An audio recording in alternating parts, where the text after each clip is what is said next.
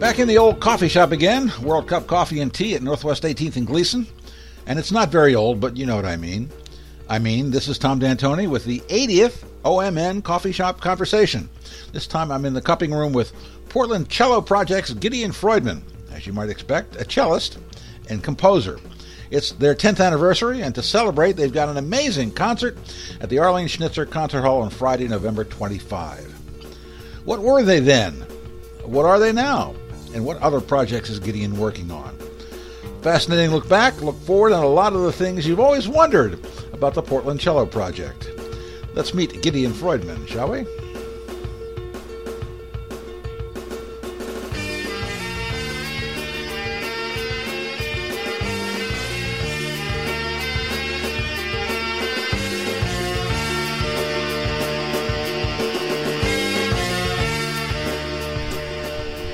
Welcome to the cupping room. Thank you. Glad you could uh, that you could make it. Did I make it? I said I'm glad you could. Oh, yeah. I'll, I'm going to take that as an affirmation that I did make it, and I'm glad I did too. Well, you're sitting here. So you can see me. Uh, that- my that- corporeal being is That's here. evidence of something. Yeah, my car works. Um, geez, ten years. Yeah, ten years for the Portland Cello Project. Ten years. It's amazing that group. Uh, that group formed just shortly after I moved here, so it uh, it's, it marks an anniversary for that group and for my arrival here, and Wow. uh, and for my daughter who was a baby when we got here, and all kinds of stuff. Jeez, jeez. Um, okay, once upon a time there was no Portland Cello Project, and then And then there was. and then what happened? Uh, uh, we just magically formed. It was like a, like like a space dust. Oh, you're such a musician. Um, it was space dust, not angel dust, which Yes. is what people think of when they talk about PCP. yeah, such a such a naughty name for such a nice group. Um, that's an old joke, right? uh, no, I, I never thought of it before. never the space dust part. Um, so uh, around the time I moved here, a few other cellists had moved here, and there were some others who had been around. And one of the recent transplants was a guy named Tony Rogers, and I know I was on his radar because he was living in New England uh, for some time, and I had been playing around there for uh, for much of my adult life before I came here, and uh, so he caught wind of the fact that I was out in Portland, and he was aware of some other folks. So he uh, he got in touch with me and some others, and said, "Let's just get together. And uh, and play informally, read a few, you know, read through some music, and uh, just hang out, talk, maybe improvise, see where it goes."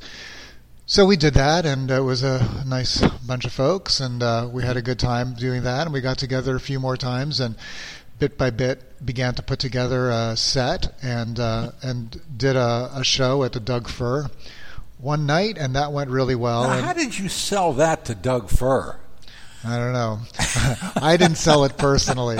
I, I showed up at rehearsals. I, uh, I presented some music I'd written. I started writing some new stuff, and I was uh, I'd been uh, recording my own you know multi-track cello pieces for a long time. Yeah. But uh, and I had started to write a few ensembles, but mostly uh, I I played four, five, six cello parts by by layering them on tape Yeah. by multi-tracking. Yeah. So uh, so now having a chance to do this with uh, to hear this live with other players was uh, really fun and um, and then we started you know all this music was in the mix and um, after a while Tony moved on Uh-huh. and uh, then Doug Jenkins stepped up into the the helm, and uh, he's uh, he's a very very smart, capable guy who's uh, got an impressive skill set. He's a good cellist, an arranger, and producer, and he knows he's good at recording. Although we do a lot of recording in studios, but he's uh, he knows how to how to make friends with other musicians, and uh, and he's just got a, a his finger on the pulse, and he and knows uh, has a good a good understanding for all aspects of the business. So uh, he has been, uh, you know, it's just been really been running with it, and the group has just been pushing forward ever since. Wow. Okay, before we get any further into the weeds on on um, the, the original ideas for this, let's talk about the gig. All right, That's November 25th, right? that's right. What day of the week is that? It's a Saturday, I think. Okay, Yeah, I should have brought my notes here. That's all right. to check my- Uh, and and that's at the Schnitz. Yes, it's at the Schnitz. That's great. It's a big room. Yeah. Yeah, very exciting. Yeah. yeah. Um, it's not the first time you've you've played there. No, we've No. we've played there before. Yeah. We don't have a weekly spot there yet, but maybe someday. in- Someday, in, right. some other parallel universe. Well, what are you going to do? We are going to do a whole wide variety of stuff, which is uh, what surprised. which is what the Portland Cello Project always does. Yeah. and um, I can't tell you everything because number one, it would ruin the surprise, and number two, I don't know everything we're going to do. Is that right? really? Uh, really, it's always uh, there's always surprises uh, to to most everybody involved. Uh, but we are uh, what what I can tell you is that we're going to have a couple of really special guests. Farnell Newton, the Uh-huh. uh, trumpet player, is going to be joining us, and Yep. he's amazing. Mm-hmm. Um, and uh, we are having. Uh, Nancy Ives, who's the principal cellist for the uh, Oregon Symphony, Uh-huh. is going to be joining us, and I believe she's premiering a new piece that she composed. Uh-huh. Uh, and uh, we've got uh, well, one of the th- uh, we've got a couple of um, kind of subgroups of the Portland Cello project. There's been a lot of uh, things are always changing and evolving with this group, and one of the things that we have begun to do in the last year or so is have a few players who uh, like to take the lead some more and have some special interest in particular kinds of music kind of have uh, helped to lead their own smaller groups within the group. So Diane Chapin, uh, Chaplin rather, is uh, playing a, uh, a handful of songs with her group, and she comes from a really intense classical background, and she's put together this show called Virtuosi. So it's uh, it's very flashy, impressive, virtuosic classical cello ensembles that she's arranged with her group, and I've got a group uh, that is playing uh, uh, some tunes that I've written and arranged, and uh, that that subgroup is called Innovation, and so uh, I'm trying to. You know, push out in some new directions and really stylistically take cellos in, in new directions. Can so you give us get, get some idea of what, what those directions might be? That, that, that, that you can talk. I mean, it's hard to, to, to describe anything. Yeah, know, what's that expression? Talking about music is like dancing about architecture. Something like that, Something yeah, like that. yeah. Um, um, you know, gosh, I've been doing this for playing different kinds of music for so many years, and then I start getting uh, tongue-tied when I try and talk about what it is I do exactly. I just feel Uh-huh. like if, if you listen for a few minutes, you have a better idea. All right. But some of the stuff is, uh, you know, is, is almost like lilting folk melodies Uh-huh. and uh, and pretty waltzes, and some of it is very bluesy, and some gets Uh-huh. pretty rocked out. There's one tune we're going to do that has kind of a flamenco section in the middle, and uh, and there's. Um, you know, some some stuff is is pretty and mournful the way the you know what the cello is uh, typically typecast Yeah. for being, but uh, but there's things that are really joyful and playful, and then uh, and then I've always also had a real passion for for those odd, funny, unusual sounds you can make on the cello. It's an amazing sound machine. So I, I like to uh, really explore that and get a whole group of cellists doing, joining me in this crazy fun. Do you have one main instrument that you use? I have two main instruments that I use Uh-huh. uh, in in this group, and most often when I collaborate with other people, I have uh, my my very favorite, best hundred year old French cello, and uh, it's a it's a nice acoustic cello. It's not you know like a million dollar Stradivarius, but it it appeals to me. It's got a nice tone. It really sings, and it's uh, uh, and uh, and then the other main instrument that I use is my electric cello, which is uh, what I play most often when I'm playing solo gigs. That was uh, built by a guy in Vermont named Tucker Barrett. I was I, I a long time ago before she when she was still living here. I interviewed Zoe Keating. Oh, sure. And she And- was there at the first uh, that first uh, meeting she? of the Portland Cello Project. Wow. She was one of the cellists who had landed in Portland for, for just a little while. Yeah, yeah. Uh, and she told me this story about she had uh, she was she had still she still was playing her original cello, okay, and but she knew she had to get a new cello, and she said that the search for a new cello was like looking for a new boyfriend. Mm-hmm. Does, does that does that ring true to you? Well, she might have a different relationship with her cello than I do, um, but it is it is a very personal thing. I mean, for, for a musician, the instrument you play is uh, it's it's an extension of you. It's Yeah. like another appendage, and it's your voice. So it has to feel comfortable in your hands. It has to make a sound that you find pleasing when you play. And when I I've helped students over the years look for instruments, and I always tell them not to discount how the instrument looks. It seems uh, it seems almost secondary or or just somehow less important. But every time you take it out of the case, you want to be happy to see it, like you would be happy to see your boyfriend or girlfriend and say, "Hey, we look good together," you know. As and you can't say, "Well, it sounds really good and it feels really good." Just uh, you know, try to avert your eyes. So all, I, all of those things come into play. And, Yeah, she uh, said it was. She said when, when she she would like travel to Europe to try out new instruments, right? Mm-hmm. And she said it was like dating. Yeah. well, it is, and what's what's uh, what's hard is that when when you decide on an instrument, you have to plunk down the money, and Well, uh, yeah. and and cellos, good cellos aren't cheap. So Yeah. and it's hard to know how much you're really going to love it. Um, at the time you get it, you can you can play it for a while in a shop, or if uh, if you have somebody who's who's willing to let you do it, you can take it for a couple of weeks and try it out. But sort of like if you if you you date for two weeks and decide are we going to get married or not, and uh, and it's uh, so it's it's a big decision. Yeah. Why? Um, so getting back to the formation, um, did you see did you see the ensemble coming out of the legacy of say Kronos? No, Okay. I never felt like it was going to be like that.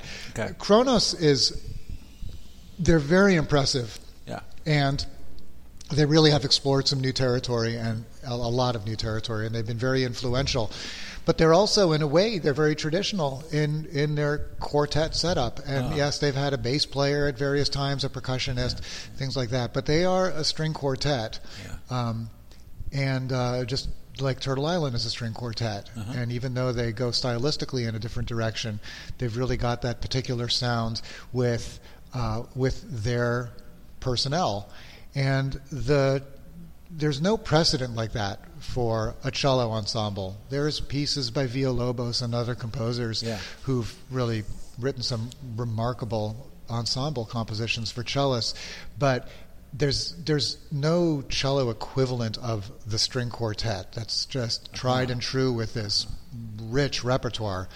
Uh, and it doesn't really have the same kind of built-in audience. So I knew that we didn't have that. We also had a, a group of people who were all coming from a very different background. I mean, I'm not an expert on the Kronos, but uh, but I believe that they all have a pretty intense classical Yeah. background, and they're using that as a starting point. And while most cello players start as classical players, we had, you know, in our first meeting, we had people doing well, uh, Zoe and I were doing, you know, looping and some electric stuff, and we had a couple of songwriters in the group, and we had some people who were already doing some writing and arranging, and some who were more from a strict classical background. So we already had a lot of different influences, and I also, even back then, had this sense that it wasn't going to just be the group of people who were there that day at the first thing, and and sure enough, it has changed and evolved. The personnel has has shifted. There's some core members who've been there all along,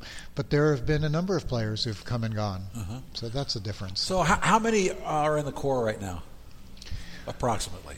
Well, the core is usually around eight, Really? uh, but Wow. but the core also has changed. There's a there's a few core members now that weren't there at the very beginning, but they have uh, they're they're very central and integral to the group. But there's uh, maybe four or five of us who were there from uh, from the beginning. Who who makes the decisions? I'm the decider. uh, no, uh, Doug, Doug Jenkins. Yeah? yeah. He's uh, he's the he's the the main decision maker. Although, Musically? well, he has been, although uh, as the group has been evolving and we've been forming these subgroups, Diane has one, and I have one, and Skip has one. uh, and then uh, Kevin is is putting together a show also that's going to feature Mm-hmm. his his take on it. Um, we uh, it's you know other new new leaders are making decisions Yeah. about repertoire for our own Uh-huh. group. I mean, I don't Uh-huh. uh, I don't have to consult somebody to Yeah. decide on which songs I'm going to play in which order. Which order. So Uh-huh. for that show, I do that. But for for uh, shows like our big dance party uh, at the Doug Fir every summer Uh-huh. and our winter concert, I mean that's one that that uh, Doug Jenkins is really Mhm. spearheading. Um, so you know that was a, uh, there. There was a time, and it's probably around when you guys started, that like cello was the cool instrument that everybody had to have in their band.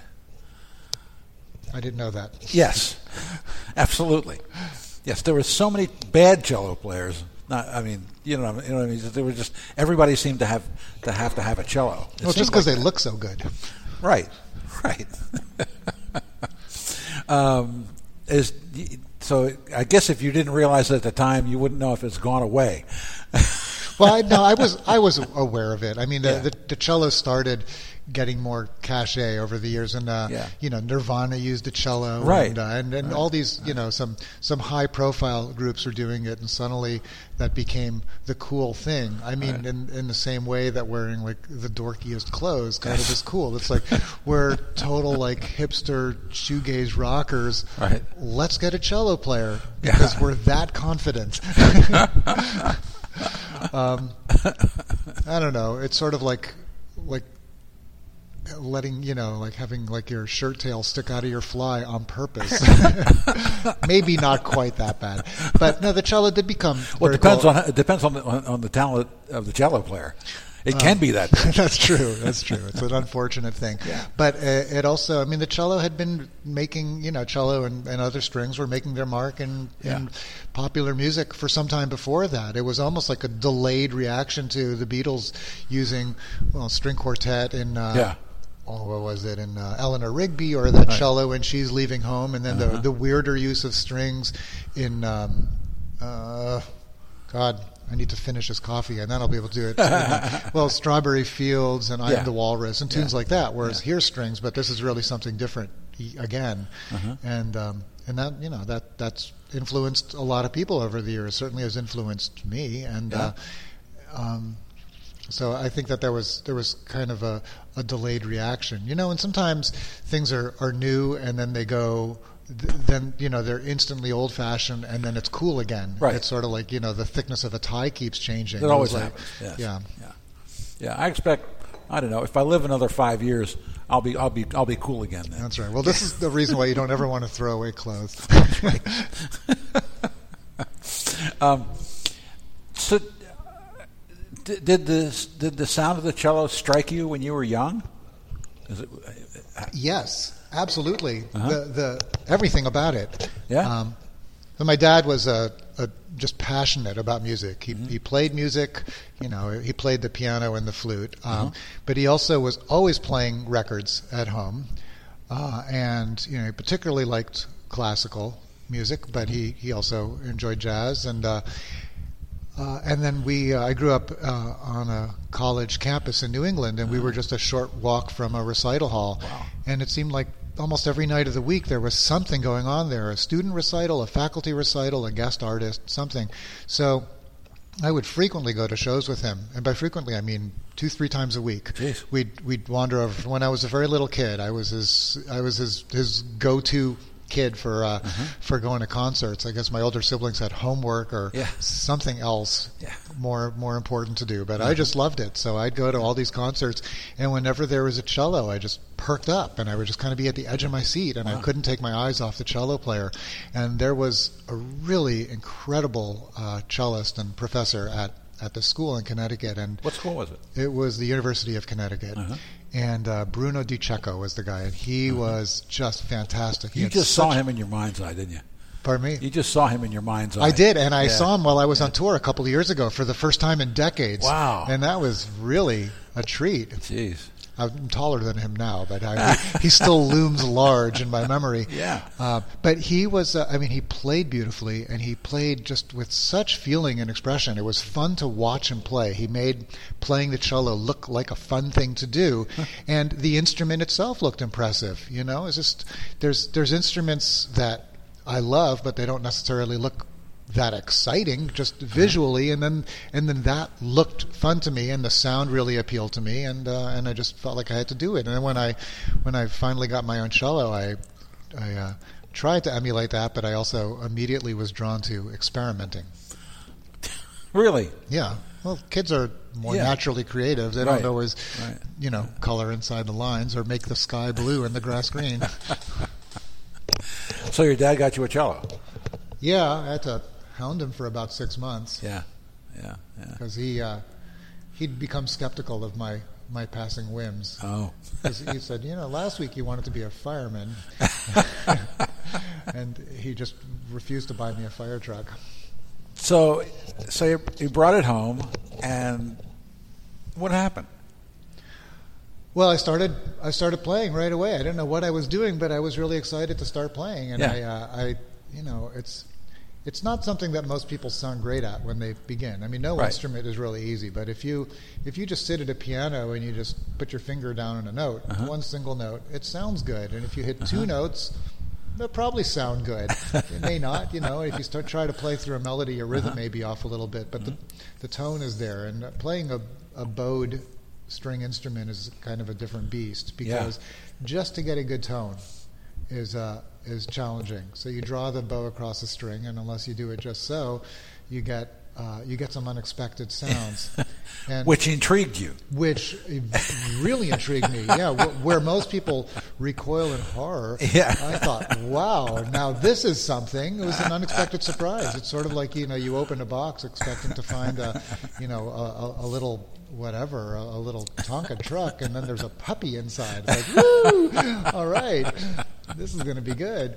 So I, um, so I did. Uh, I, uh, I, I simultaneously. Well, I, so what I started doing is just playing all these, all these uh, terrible squeaks and squawks and Yeah. growls and Yeah. and uh, and funny noises. And uh, my parents agreed that getting me a teacher was the first order. of First thing, business. yes. So, uh, Yes. So they uh, they called up the impressive Mr. DiCecco and asked him if he could recommend somebody one of his students, and he said, "Oh, I'll teach your kid." So, uh, Uh-huh. Oh. so he did, and he intimidated the hell out of me. But Of uh, course. but but that was Yeah. was part of the fun, I guess. Right. Uh, so I showed him some of the impressive sounds I had been discovering, and he did not share my enthusiasm. Uh, so uh, so anyway, I Would he I, share that today? Uh, I don't know. I, I think he's pretty traditional, but uh, but he's uh, he, he did uh, he did. if, if you if, if you sat down and played him some of the stuff that, that, that, that you're working on now, would he go like, "He's still doing the same thing"? rip his hair out. I don't know. I'm not sure what he'd think. Uh, I think maybe he still intimidates me. But, uh, anyway, he, uh, he he showed me, you know, how I was supposed to play, and Yeah. so I spent some of my time practicing for lessons and doing what I was supposed to do and playing scales and arpeggios and trying to work on my vibrato and shifts and get a good tone and learn some repertoire. Mm-hmm. And then uh, the rest of the time I spent uh, trying to figure out how to make chords and strum the cello and ah. pluck bass lines and uh, Wow. and see if I could sort of rein in those sounds. So those those funny little squeaks, instead of ah. being an accidental squeak, it was maybe I could find a spot in the middle of a melody where that sound was cool. The uh-huh. same way that you know a singer will just get a little uh-huh. growl or shriek or something in their voice in a in a point in a song, not uh-huh. necessarily throughout, but. Were, were you influenced by any any jazz bass players? Um, yeah, I mean, I didn't listen to a ton of jazz. What was this thing doing? Uh, when I was uh, when I was growing up, but but some. My my dad had you know some of the you know like Duke Ellington, Count Yeah. Basie, that Yeah. kind of stuff, Uh-huh. and uh, and I heard that, and Ah. and uh, So you didn't hear Mingus? and I really loved it. No, no, it was uh, he kind of kind of the the record collection Huh. stopped before that, so that Ah. was later later discoveries. But Yeah.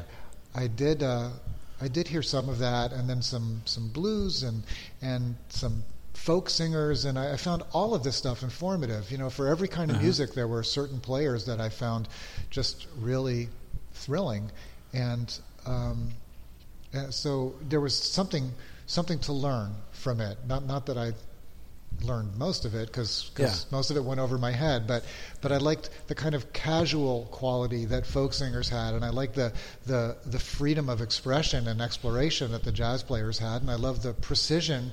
Uh, and clarity of the classical players, and all of these Uh-huh. things I felt had something valuable. And then you know, rock had all this raw energy, and Yeah. and then you know, Yeah. the Beatles became a really big influence, and they kind of fused all this stuff. You know, things Uh-huh. like from Eleanor Rigby to Helter Right. Skelter, and Right. it was all of that could could kind of fit together in in one genre, and that felt really amazing. Huh. Huh. Um, um, what was I going to say? Uh, it'll, it'll come back to me. oh, so uh, how were you uh, when you made your first public performance? How was I? I was- How old were you? Oh, how old was I? Yeah. Uh, I heard Jason Alexander, who's uh, you know the, uh, George Yeah. from Seinfeld, in an Yeah. interview, talk about his bar mitzvah as his first gig. it's like I, I practiced, I learned my lines, I did my performance, I made a bunch of money, I knew I was going to be in show business.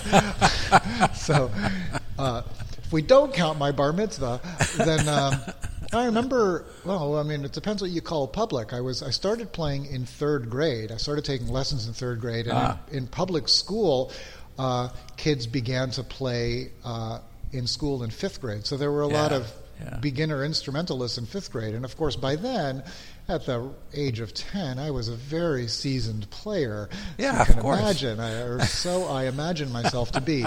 So I remember playing for kids, Uh-huh. uh, you know, for my peers in in my classroom, and I don't know if that really counts as a public performance, but it, it turns out that playing for your peers is uh, is about the scariest thing you can do, and playing for for a big room full of strangers with bright lights in your eyes is relatively easy because you just don't see them. You're just Yeah. playing. You're in Yeah. your world. Yeah. Uh, but uh, I guess there were a few things along the way. I remember when I was uh, around, well, when I was in high school, I had uh, started a band with a friend, and Uh-huh. and we played uh, we, we played at some talent show there, and then Uh-huh. later on, that same friend and I, uh, you know, kind of the band sort of peeled away as as different people went off to college and things, but we were still in the same area together, and we uh, we uh, were writing a lot of songs as a as a duo, a cello and guitar duo, and we we assembled uh, some friends for Uh-huh. a little informal house concert, and then uh, bit by bit started to play out a little more, play little cafes and brunches and Yeah. things like that. Yeah. It was it was exciting and kind of nerve wracking. Why is it nerve wracking? Well, you, you want to get it right. You know, Yeah. when, you, when you're practicing, Right, you yeah. can just you play, you mess up, you try it again, you Yeah. practice that part, you do the chorus, you know, for Right. ten minutes straight, and Yeah. then you you finally get it and go there. we know it, and then uh, you know, and then you go on to the next song, and when you're performing, you just get one chance to play the songs in order, one after the other, ready go. And if you mess up, you have to you have to just deal with it. Um, tell me about the difference uh, between. Um, I mean, there are obvious differences between playing in an ensemble and playing solo. But what are the not obvious differences? I mean, you, you don't. I know you, you don't have to listen to, to. You don't have to listen for what other people are playing. Uh, but how does that? I mean, how, how does that? What is playing solo? How, uh, God, it's, a, it's it's a world of difference, Yeah. really, from my Yeah. perspective. Yeah. Um, I'm not sure what, what the not obvious ones. I mean, at this point, they all seem very obvious to Okay, me. But, for instance. but, uh, so if I'm playing with an ensemble, I have to uh, I have to consider other people. Yes. that can be very trying. Yes. Um, Considering yourself is all, can also be very trying. That's that's already a full time Yes. job. almost more than I can handle. You have to you have to make sure that everybody knows everything they're supposed to know, Yeah. where where to be and when, and they're prepared and they, they know the music they're supposed to play. They're prepared, or or they're dressed appropriately. They bring the appropriate equipment, whatever it is that you need for that particular. They're thing. drunk. Yeah, you need to. Uh, I mean, when I when I play, so so one thing for me is I like to be spontaneous in my performances, and when Uh-huh. I play a solo gig, I virtually never make a set list. I just play off the top of my head. Yeah. Sometimes I just have a big list of songs in front of me, just sort of as a reminder. But oftentimes I don't. And even when I do, I, I rarely look at it. I just I start with an improvisation, and then I somewhere along the way I think about a nice tune that would be go to go into after that, and I play mm-hmm. that. And around the time that finishes, I think of something else that's right. And it's just there's just kind of a flow based on how mm-hmm. I'm feeling and what the what the room feels like and who's there. Um, but I can't be that loose with the group. And at any point in my own shows, it's like I'm going to improvise now, or I'm going to extend this section in the song. And I'm uh-huh. going to I'm going to just really go off in this direction for a while. But I can't do that with the group. Everybody has learned the song the way it goes, and it, it also depends on the group. I mean, obviously, if, if the Grateful Dead weren't sticking strictly to the script, Yeah. you know, there there was there was some freedom there. I'm pretty sure, but um, but with the group like the Portland Cello Project, where most of what we do is reading, I have to make uh, I have to be very specific in in uh, in giving in assigning parts to people so that everybody knows what they're supposed to do. Um, Aren't there improvised sections? there are there are some, and I've been including that more with with my group, and that's Yeah. new territory for some players. Really? Uh, and even there, we have to think about it a little bit more than you would in a different group. So, for example, if uh, if I get together with a band, you know, a, a more traditional kind of band where there's Mm-hmm. you know guitar, bass, keyboards, drums, something like that. Right. If I just hand out charts, here are the chord changes Yeah. everybody's most people are going to know what to do with that and the bass Yeah. player is going to play a bass line and the guitar Right. player is going to play chords unless we've designated a section where they play a solo and and so on but if you if i hand out a chart like that to five cello players nobody knows exactly what who's going to be the bass are we playing yeah. chords here or even if i just say play long long notes to form cards which notes are they all going to land on the same note you know if it Yeah. says a d chord who Yeah. knows who to play a d who's playing an f sharp who's playing an a which octave and we can be overlapping or people kind of moving around in a way that doesn't mesh so well uh, so Huh. so there are Huh. uh, there's a kind of a wonderful magical way that string instruments blend together when you're either very lucky or when it's very re- rehearsed and deliberate. Uh, Uh-huh. but if you just leave it to chance, it can be kind of a mess. Um, Ah. so uh, it, it takes a little bit more care to get that to, to really work out right. But isn't that the, always the knock on classical musicians? Which there's there's a long list. That that they're they're they're tied to the page. Uh, yes, it is, and there's there's various reasons for that. Yeah. I mean, people are Yeah. trained different ways. Some people Yeah. are trained to read. Other people have never learned to read music. Some people read charts. Some people play entirely by ear. You know, you you could put a chart in front of them, and they don't want to look at the chart. Just, just say, just start playing the song. I'm going to find what works. um, so Does that if- drive you crazy? Not at all. I think I think for me, part of the fun is playing with different people who Yeah. who come at it a different way. Because every musician I play with has something different to offer, and I'm not trying to mold them to to be just so. I'm trying to Uh-huh. find out what they do best and bring that out and showcase individuals' uh, strong suits. That's interesting. I don't want every. I play with a lot of different people. I Yeah. play with Yeah. with cellists in this group. I I have worked with various guitarists over the years. I'm currently I have a duo with a, a violinist and another one with an accordion player, and Uh-huh. uh, I've got a gig coming up with a mandolin player and drummer. We've got Uh-huh. a trio, and uh, it's just it's really fun to to do something different with each of those groups. Not try and get everybody to sound like a cello ensemble because that would be madness. What's the trick about? What's the trick uh, uh, uh, with playing with an accordionist? Uh, well, it depends on the accordionist. Well, yeah. yeah. You have to get them to not wear the lederhosen for one thing.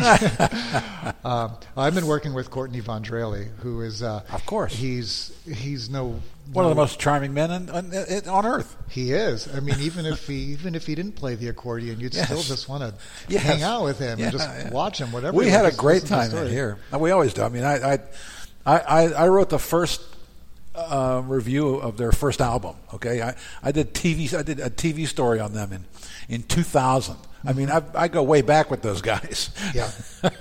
wow.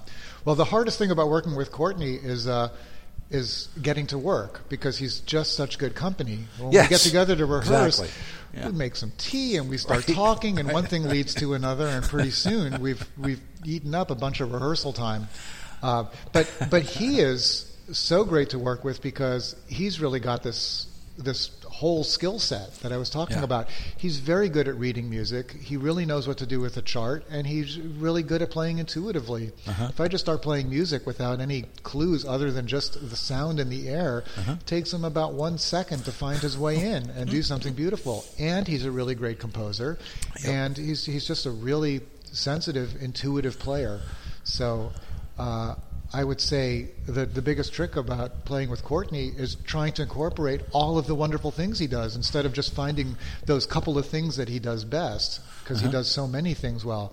You know, and I'm used to with a lot of uh, people that I play with, I've got the, the low instrument. I don't play with bass players that often, so yeah. I find myself holding down bass parts and playing chords and things. And then if I want to play a melody, I have to sort of find a way to make that work. If I'm playing with a mandolin player, it's like the bass disappears.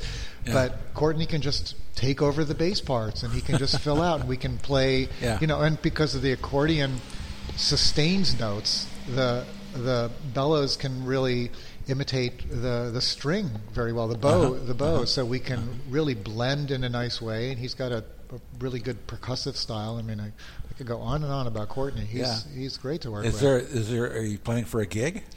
Uh, we've done a handful of gigs yeah. together. We just did one. Uh, he and I played together with uh, Mark Orton, who's oh. another oh, right, I really amazing musician and composer. Um, so that was what is his band?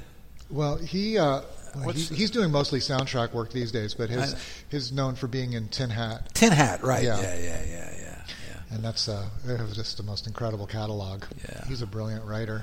Yeah. Uh, so with the three of us, we're all writing and all improvisers yeah. and all you know presenting charts and and also leaving room for improvisation and freedom within these these frameworks. Yeah, it's a shame. You know, I mean, I, I, it was a shame I, I missed that gig because I'm I'm working every Friday and Saturday nights. You know, that's a damn nuisance. It is. it is. so uh, we don't have another uh, Courtney and I don't have another gig scheduled right now, but we are we have begun work on a recording together. So really, going to do that, and then we'll be just the two of you. Just the two of us. Well, wow. we may we may yet get some guests on it, but we're yeah. we're just at the early yeah. stages of that. Uh huh. Interesting. Interesting. Um, well, they had a cello player in their original band. Yeah. Yeah. yeah that was.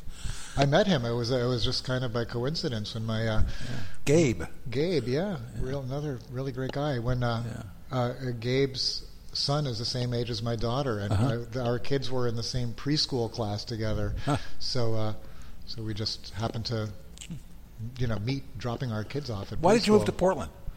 Uh, I'd been thinking about coming to the West Coast for a long time, uh-huh. and I had in mind that I might go to San Francisco, and then uh, I really gave it a serious thought. I decided it was just too big a city yeah. for me, and then uh, then I thought Seattle, and that was also too big, and yeah. Portland seemed just right. Yeah, yeah, yeah. But it's getting bigger now. It's getting. It's I'm, almost, I'm almost ready to run for the hills. It's changing. Although with with the coming crash, uh, things may change here. I know. Well, this influx of cellists has really pushed the population kind of out of control. I'm afraid. Too many cellists. Yeah, if they just get the cellists out of here, that's be, right. There, there goes our hi, our housing crunch. that's funny. Um, so what's uh, coming up for uh, first of all recording the, uh, the, the cello project? So the cello project is uh, is doing our big show at the Schnitz yes. on the 25th, yes. and uh, it's something like a two or three thousand seat room. I believe Yeah. there are a few seats left. Yeah. Um, maybe even good seats. All the information will be on this page. Yeah. Oh, great. Um, and uh, the uh, uh, uh, I just came back from doing a show in Eastern Oregon Uh-huh. with the Cello Project, doing my innovation show, and I've got another one coming up in Hawaii at the beginning of February. Uh-huh. So that's exciting. Um, this will be with with the cellists doing my stuff, Uh-huh. uh, and then. Uh, we're going to Alaska in March, and that one is a little bit different. So I've just I'm just now finishing up a new album with Annalisa Tornfelt, Uh-huh. who is also just an incredible musician and writer and singer. She plays violin and guitar and other instruments, and um, so we've been recording. And there's there's two albums coming out. There's uh, there's we're making. Uh, so well, let me back up a little bit. Okay. Uh, Doug Jenkins approached us about working together for uh, for an EP to make a five or six song cello project EP, but we would write the music for it and then go to Alaska on a tour in March. So we thought sounds great, and Uh-huh. She and I got together in our first rehearsal. We had three songs done, and we got together a second time and had about three more songs done, and, and just more ideas coming all the time. Yeah. And when we uh, we just did a you know I just set up a couple mics just to do just kind of a quick little uh, recording, nothing nothing too careful, but just to capture what we're doing, and then overdubbed a few things, and it sounded so good that I thought we could really run with it. So she and I decided to make uh, a full length album together. So that's what we've been working on, and we're just about done with that. And then from that, we're taking a subset of those tunes uh, to record with the cello project. So five or six songs uh, where we're just going to be playing our core bit, and then other cellists will come in to play the other parts. I've, I've been writing cello arrangements for it, and it's kind of Oh. funny because it's uh, instead of writing out parts and then playing it, I'm recording parts and doing things by ear, which is how I prefer to work. Yeah. Then I listen back to the recording and I kind of break it down and uh, and simplify. And it's the the parts that sound like cello parts, Yeah. like the like the parts that sound like something Mr. DiCecco would approve of. I can I can write out for other cellists to read, and then those Still other trying to please Mr. DiCecco, aren't you? just trying to remember what he taught me.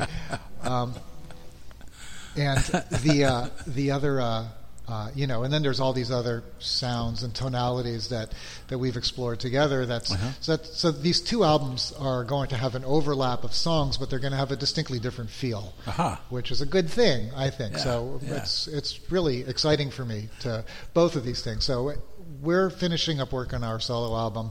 The the cello project EP is uh, is in the works already. We've been making progress with that, and that will be everything should be done in time for our tour in Alaska in March. And March, we'll- in- okay. yeah. So that's uh, when we'll see them. in early March. Yeah, I mean, I hope I hope the albums are out before that. I'm not. Yeah. I'm always reluctant to to put a, a release date out ahead Right. of time because I I want to get it just right, and Right. it doesn't matter to me if it comes out a month later. The cello project one has to be done before that, so that Yeah, um, yeah. whether uh, it's available before that or not, I don't know. But I believe there's going to be a show in March, a Portland Cello Project show with me and Annalisa, you know, doing doing the, these new tunes. Uh-huh. Um, so, did I say May or did I say March? In May. Okay. Whatever I said, I meant Yeah. May. So, Okay. uh, so we'll be doing um, we'll be doing that um, around that time. Uh-huh. Uh, you you have told you told me before we started. I hate doing that, but I always it always gets on my nerves, and I just got on my own nerves. Okay, um, that you are going to send me a piece of music that we can put at the end of this. Yeah. Do you know what you're going to send, or shall we be surprised? It'll be a surprise, but uh, it's going to be one of a handful of tunes that I recorded for a documentary film that I recently scored. There's a movie, a documentary has been made about uh, an American expressionist artist named Agnes Martin, Uh-huh. and uh, so I. Uh, I have been working on music for that, and everything is uh, signed, sealed, delivered, and it's official. Uh, the the movie has not actually Yeah. come out yet, Okay. but um, but I uh, I do have permission to share the music. So I will be uh, I'll be sending you one, or I'll send you a couple of tracks from that, and then Yeah. you can decide what you want to which, which No, you have to wanna decide. use. You have to decide. I have to decide. You have to decide. That's right. I'm the decider. That's right.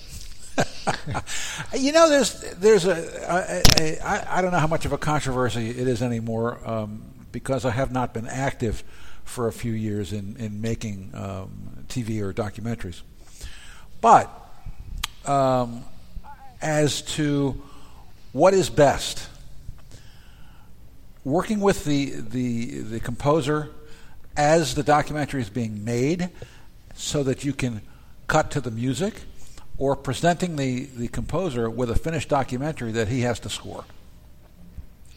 Well, this one was unusual in uh, in various ways. Yeah. But generally speaking, um, having the whole film with some specific cues indicated by the the filmmaker is the way to go. And I'm just starting a new project with somebody uh, in LA who's making a film, and this is a, it's not a documentary; it's a it's a feature film. Yeah. Um, and uh, for that, I've been sent a, a rather elaborate cue sheet Ah. for what to do, and it's it's really specific. You know Ah. where exactly. There's uh-huh. everything is time coded, and I'm supposed to come in here, and there's there's notes about what kind of music and what feel. And I've Uh-huh. I've shared a, num- a number of my pieces with the filmmaker, and sort of using those as starting points for for things, at least for moods, if not specific pieces. Yeah. Uh, so uh, and documentaries are a little bit different. Uh, you know, first of all, they don't usually get the same kind of attention, Yeah. and uh, I think people are composers generally don't get a whole lot of attention for documentary films they've done. Right. Um, and the music is always, or almost always, just ducked behind some conversation. I mean, in a right. in a feature film that happens too. There's some action. There's something people are talking, and music is there. But but the music uh, is a little bit more integral, I think, in a in a in a feature film. Whereas a documentary, we're talking. They're talking about this this person or this period in their life, and this music comes in. It kind of drifts in, and it's going on Oh, there, and then they cut Yeah. somewhere else. Yeah, and see, I don't like that. so it's not. It, it's it's precise, but it's a different kind of thing. Yeah, Greg Bond and I made a documentary, the first, actually the first documentary on assisted suicide in Yeah. Oregon. Uh, we followed a guy for two years and um, shot for two years until, and including his death. Okay, and Keith Schreiner did the music. You know him, auditory sculpture. Yeah. Yeah, and um, we shot the first day, and he was he was playing at the Tiger Bar at that time back then. You remember that? And um, I don't. I don't okay. Anyway, this- how far back does that go? actually, that before you got here, I think. That would explain. Yeah. anyway, so, uh, and I was so completely blown away by the guy, you know, who was letting us shoot this process of him dying, right? Um, and I and I and I, I walked down with Keith. I told him about it, and he was in the middle of playing. He, he was he, he, he would it was okay because he, he could do that, right? Yeah. And he just looked at me and said, "I'm all I'm all over it." And a couple days later, he came back with this piece. It was perfect, and we used it for the theme, and then he elaborated on it a little bit, and we cut to it. Except, and but when it came down to the final post production, um, we gave him a we gave him the death scene, and he wrote to that. But I, you know, it was You know, you're always supposed to give the death scene to the cello player. You know, that's, that's really our domain. I'll remember that next time. Haven't you watched any movies? That's always you hear the cello and you know somebody's about to die. you you knew in this documentary somebody was about to die. Believe Yeah. me, um, because that's what the whole thing was about. Right. he could have had a cello the entire time. Yeah. Um, but anyway, so that's that's that's an interesting process. You know, I I really um, prefer cutting to music. I always have. All of my all of my my whole TV career, I have I have um, I've shot the thing and uh, then found found some music to cut it to. I think that uh, a combination of the two Yeah. is probably ideal. I mean, if you, you give a composer some cues and they create music for that, Mm-hmm. then that gets everything really close. But ultimately, the the director does have to cut to that and make make the the scene line Yeah. up just right. So if there's Right. a particular action or somebody just suddenly comes into view and there's there's some sound that matches that just Yeah. right, you know, in that second. One of the one of the dumbest bosses I ever had was at a TV station in Baltimore, Yeah. and he looked at a piece of mine and said, "Oh, all the action happens to the music. Did you do it that way?" This guy was the boss, Yeah. right? I said, "Yeah, we, we did it that way." Yeah. We, we, Now that you mention it, it did come out that way. What a coincidence. oh God, That's crazy. It was crazy, yeah. It's a good thing the show had a 40 share. Um, but anyway, uh, so listen, this is great. Thank you for coming in. Well, thanks for really having me. It's Appreciate great it. to talk to you, and Tom. uh, uh, have a great 10th anniversary. Congratulations. Happy birthday. Thank you. And uh, we'll It's be looking for all, for all of your uh, um, uh, stuff coming up soon. It Yeah. can't it can't come too soon for us. Believe No, me. so there's a lot going on. I've been Yeah. working, uh, Yeah. well, all the stuff I've been talking about, and I've also been collaborating with this this group called Bandaloop in, uh, Uh-huh. in in the Bay Area that does what they call vertical dance. They dance on the sides of buildings and, Wow. and cliffs and things like that. And Wow. they've got a new uh, a, a new piece they're putting together, and I'm was actually uh, doing some recording for that just this morning, right before coming here. So right. it's. Uh, oh, you'll be going back to that. No I will be going back to that. I have a cymbal right. part, yeah, to uh, to record. Okay, well, we're going to listen to whatever it is you're going to send me this afternoon. Will do. Thanks for being here. Thank you, Tom. Thank you.